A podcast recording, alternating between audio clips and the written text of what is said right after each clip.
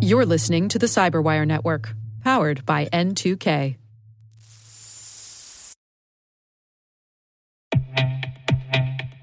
With over 8,000 threat hunters analyzing over 65 trillion signals daily, Microsoft works tirelessly with the federal government to keep our nation's data secure. This 30 year plus partnership is driving mission innovation that is secure by design. Whether optimizing your existing defenses or tackling advanced threats with AI, Microsoft gives you the intelligence and the automation you need to defend at mission scale. Let's work together to stay ahead of emerging threats and secure your mission anywhere. Learn more at aka.ms slash fedcyber. That's aka.ms slash fedcyber.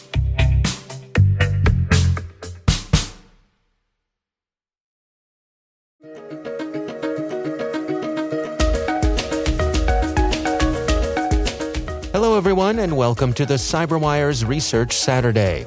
I'm Dave Bittner, and this is our weekly conversation with researchers and analysts tracking down threats and vulnerabilities, solving some of the hard problems of protecting ourselves in a rapidly evolving cyberspace. Thanks for joining us.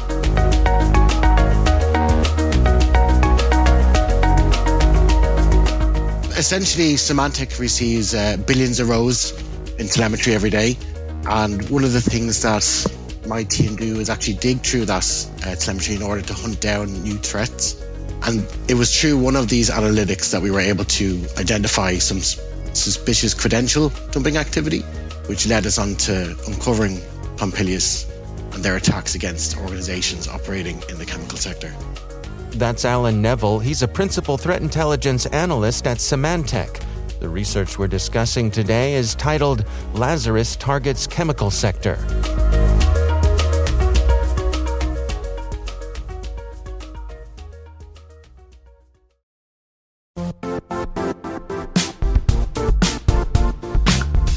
Don't struggle to align your organization's cybersecurity with business risk.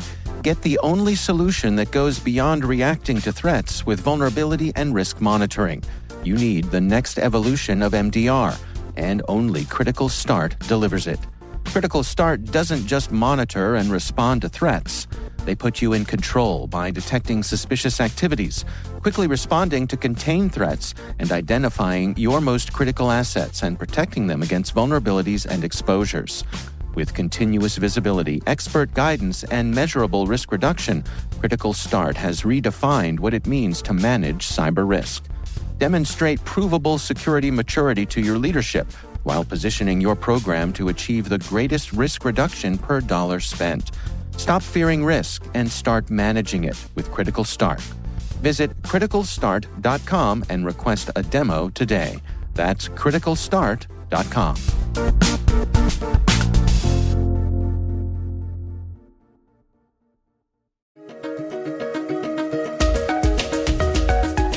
Well, before we dig into the details here, I mean, this centers around the Lazarus Group, which is uh, out of North Korea. Can you give us a little bit of the background on them? Yeah, so Lazarus itself is kind of more of a, what would you say, an all encompassing name that mainly consists of a lot of different subgroups. Across Symantec themselves, we already actually track probably at least up to 15 different groups that are all kind of under that umbrella name Lazarus. And Lazarus was originally the the name that was known as Hidden Cobra, which was used by the US government. Essentially, there's many of these different subgroups. Um, we've split them out based on some of the separate activity that we actually track across Symantec. So we would have groups that we'd uh, associate with North Korea, like Bluet or or Bollworm, for etc. Which for example, say Bluet, they would target individuals in South Korea uh, using threats like Eagle Boss, mainly um, executives doing their business or working in uh, South Korea. Ballworm, for example, is another group that we track where they had previously hijacked software updates in order to install their malware. We had Cloverworm, which we've also published on in the past. This was essentially an espionage effort by North Korea where they were involved in financially motivated attacks against uh, crypto mining or crypto organizations. Um, and some considered these groups known as like Springtail, one and the same. But when we start digging into that activity for Clover, we we kind of split that out into two different groups. So it's it's somewhat confusing in terms of where lots of different vendors track all this subset of activity under different names, and Lazarus has essentially become one of these umbrella terms which kind of um, encapsulates all of North Korean activity. And as you mentioned, your team is tracking this particular group as the name uh, Pompilus. Is that right? Pompilus, yeah. That's the, right. that's the group that we've uh, dubbed for this particular set of activity. And so this starts out with a continuation of Lazarus's uh, technique uh, that is referred to as Operation Dream Job. Yeah, so Dream Jobs is quite interesting. Um, there's actually been a, quite a bit of reporting about this over the last several years. It was first published uh, by our colleagues in ESET in a blog around June 2020, where they specifically detailed a campaign uh, which attacked defense and aerospace companies in Europe and the Middle East uh, between like September and I think it was December 2019. And in that campaign, which they named um, Interception, made use of social engineering and relied on like a modular malware to collect and perform reconnaissance on targeted networks. Um, at that time, according to ESET, the attackers made initial contact with their targets through LinkedIn. The attackers themselves had been creating profiles impersonating HR recruiters from international companies in the defense sector and aerospace sectors, and they used these copy uh, these copycat profiles to send job offers to their targets. And for any of those who may have showed interest in those jobs, they would then eventually send them like a password protected archive, which is either sent directly to them via email or may have a link to like one of those cloud providers like OneDrive to install their malware. And then later, I suppose in 2020, McAfee also documented a similar campaign.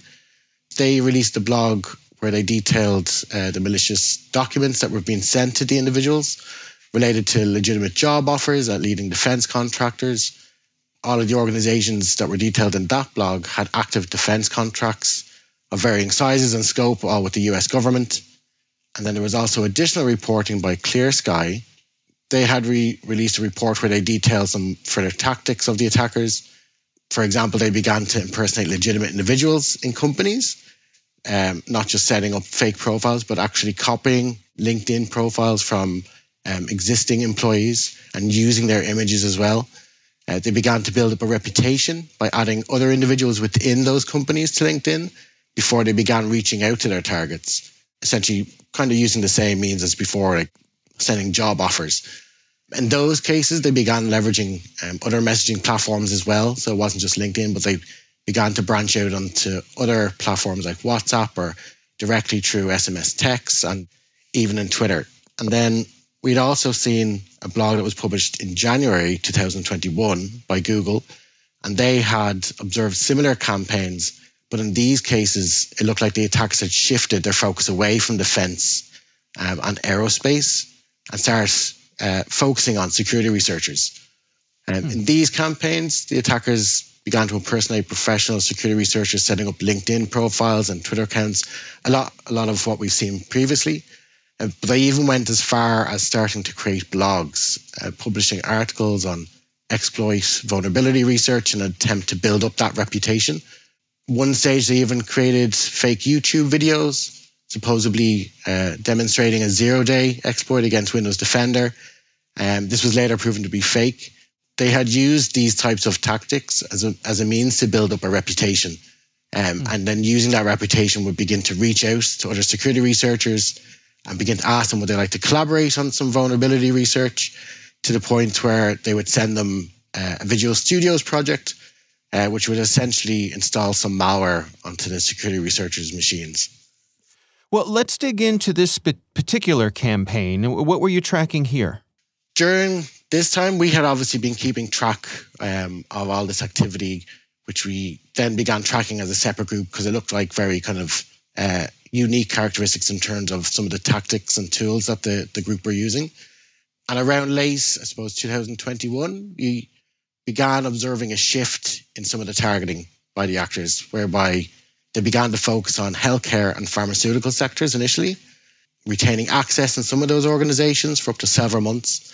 Similar to what we'd previously reported, uh, we've observed the attackers leveraging various social media platforms, sending malicious documents with laws related to pharma um, and jobs, job offers, and identified potentially new undocumented vector as well, whereby attackers were installing their tools via legitimate system management software tools to spread across the networks.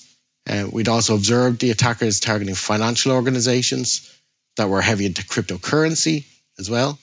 As we continued to monitor the group into 2021 and then later into 2022, we noticed a second shift in their targeting, where, whereby they began to set their sights on organizations operating in the information technology sector, which included web hosting companies, some small time registrars, uh, and we'd also seen some IT support contractors as well. And then at a later stage, we start seeing a shift towards conglomerates. Um, we believe that they had targeted these organizations in the IT sectors initially to build out some of their infrastructure. The majority of their command and control servers that they use uh, are compromised websites, so it, kind of makes sense for them to go after those organizations. However, there was another theory as well that they were likely targeting these organizations as a means to get access to other organizations of interest, essentially, I suppose, performing a supply chain attack. And we noticed some of the other victims around that time were partnered with some of those IT contractors. In terms of the chemical targeting, as we began to, I suppose, dig into those um, conglomerates, we had noticed that majority of those victims actually operated within the chemical sector, specifically the machines that Lazarus was targeting at the time. Um, all were related to machines that were being used to conduct um, research in the chemical sector, um, spe- specifically around some um, projects that were being worked on in collaboration with different different organizations. Hmm. The research that you all have posted here includes a case study, uh, what you tracked from an organization in the chemical sector. Can we go through that together, uh, get some insights as to how uh, Lazarus went about this? Yeah, so um, in in the recent victim that we described in the blog, we'd seen the victim themselves were operating in the chemical sector. They were part of a conglomerate. We believe that they had been initially sent some malicious emails that contained links to remote sites, and the user that they had targeted um, essentially had opened the email, clicked the link, which in turn was able to download and install a malicious DLL file onto to onto their machine, which essentially gave the the actors a backdoor access. So once that backdoor was installed and executed, it was used to to download a second um, second stage payload, uh, which the attackers were able to leverage, um, and that gave them the ability to be able to execute arbitrary commands that were all being executed in memory. And they were able to use, again, use that access to install additional tools, potentially steal information from the infected machine itself. And in multiple cases where we observed them installing these tools, we had seen them leveraging Trojanized versions of legitimate projects like uh, compression libraries. In some instances, we had seen them using system management software to install some of their backdoors on other machines once they gain that initial access. Um, and again, that's probably all likely just to try remain under the radar for as long as possible within those organizations. And I suppose after the attackers had gained that access, one of the first things we seen them do was obviously start to collect credentials to assist in that lateral movement. The attackers then began creating multiple multiple uh, scheduled tasks to ensure persistence as a means to run commands. Um, they were leveraging batch files to do this in those cases.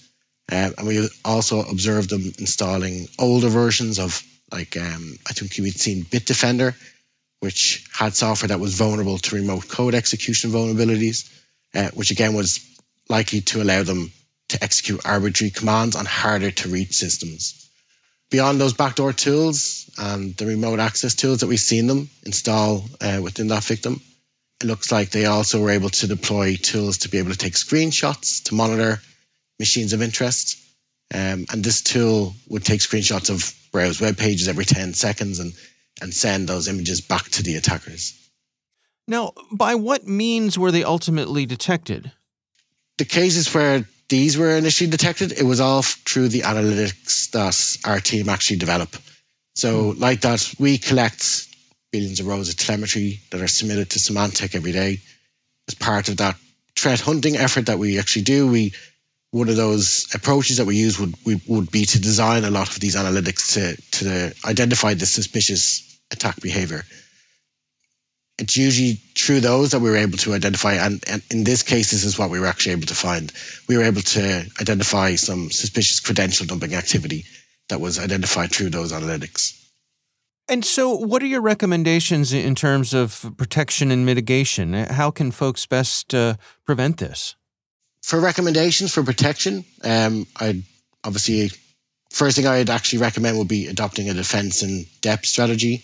So that would be using like multiple detections and protection technologies, essentially to try and mitigate risks at all point of the potential attack chain. Um, I'd also recommend leveraging two-factor authentication where possible, and generally this would be a good thing to do to help limit the usefulness of any compromised credentials. Uh, standard things like restricting remote desktop protocol access or any other tools that can enable remote desktop access. Uh, monitor any system management software that may be leveraged within your organization to ensure you have visibility of what's being delivered to your endpoints. Um, and then also things like in, enabling logging of PowerShell and dual use tool usage as well. I'd also recommend working with your own security teams and security vendors, review the protection information um, that's available um, share to our blog or share to our other colleagues as well to ensure all the steps have been taken to detect and block um, this type of activity across your organization. Now, is your sense that the primary uh, goal here was espionage as opposed to because we're dealing with the chemical sector as opposed to you know getting into industrial control systems those kinds of things yeah as we began to dig into some of those recent victims we quickly realized the attackers were clearly interested in chemical research. The organizations where we actually observed the attackers uh, gaining access to, we were able to quickly identify that those victims had working relationships with each other.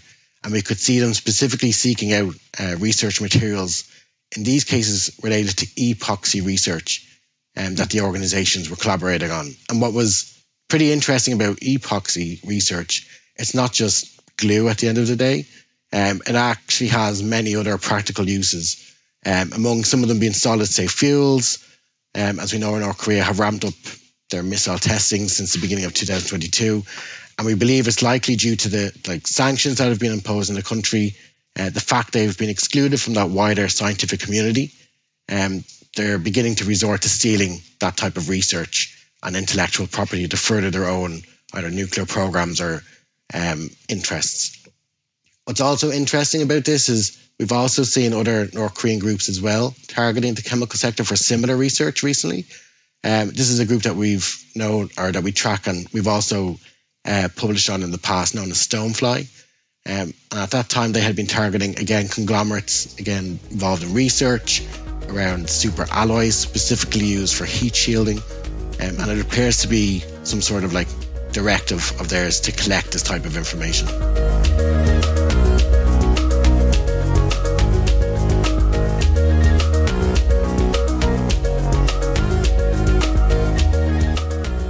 Thanks to Alan Neville from Symantec for joining us. The research is titled Lazarus Targets Chemical Sector. We'll have a link in the show notes. And now, a word from our sponsor, Syxsense. Syxsense provides award winning cloud based automated endpoint and vulnerability management solutions to streamline IT and security operations. With its advanced platform, businesses gain complete visibility and control over their infrastructure, reducing IT and security risks and optimizing operational efficiency. With Syxsense, you'll get real time alerts, risk based vulnerability prioritization and remediations, and an intuitive automation and orchestration engine so you can focus on your core business goals confident in the knowledge that your enterprise is secure, compliant, and running smoothly. To learn why enterprises choose Syxsense, visit syxsense.com.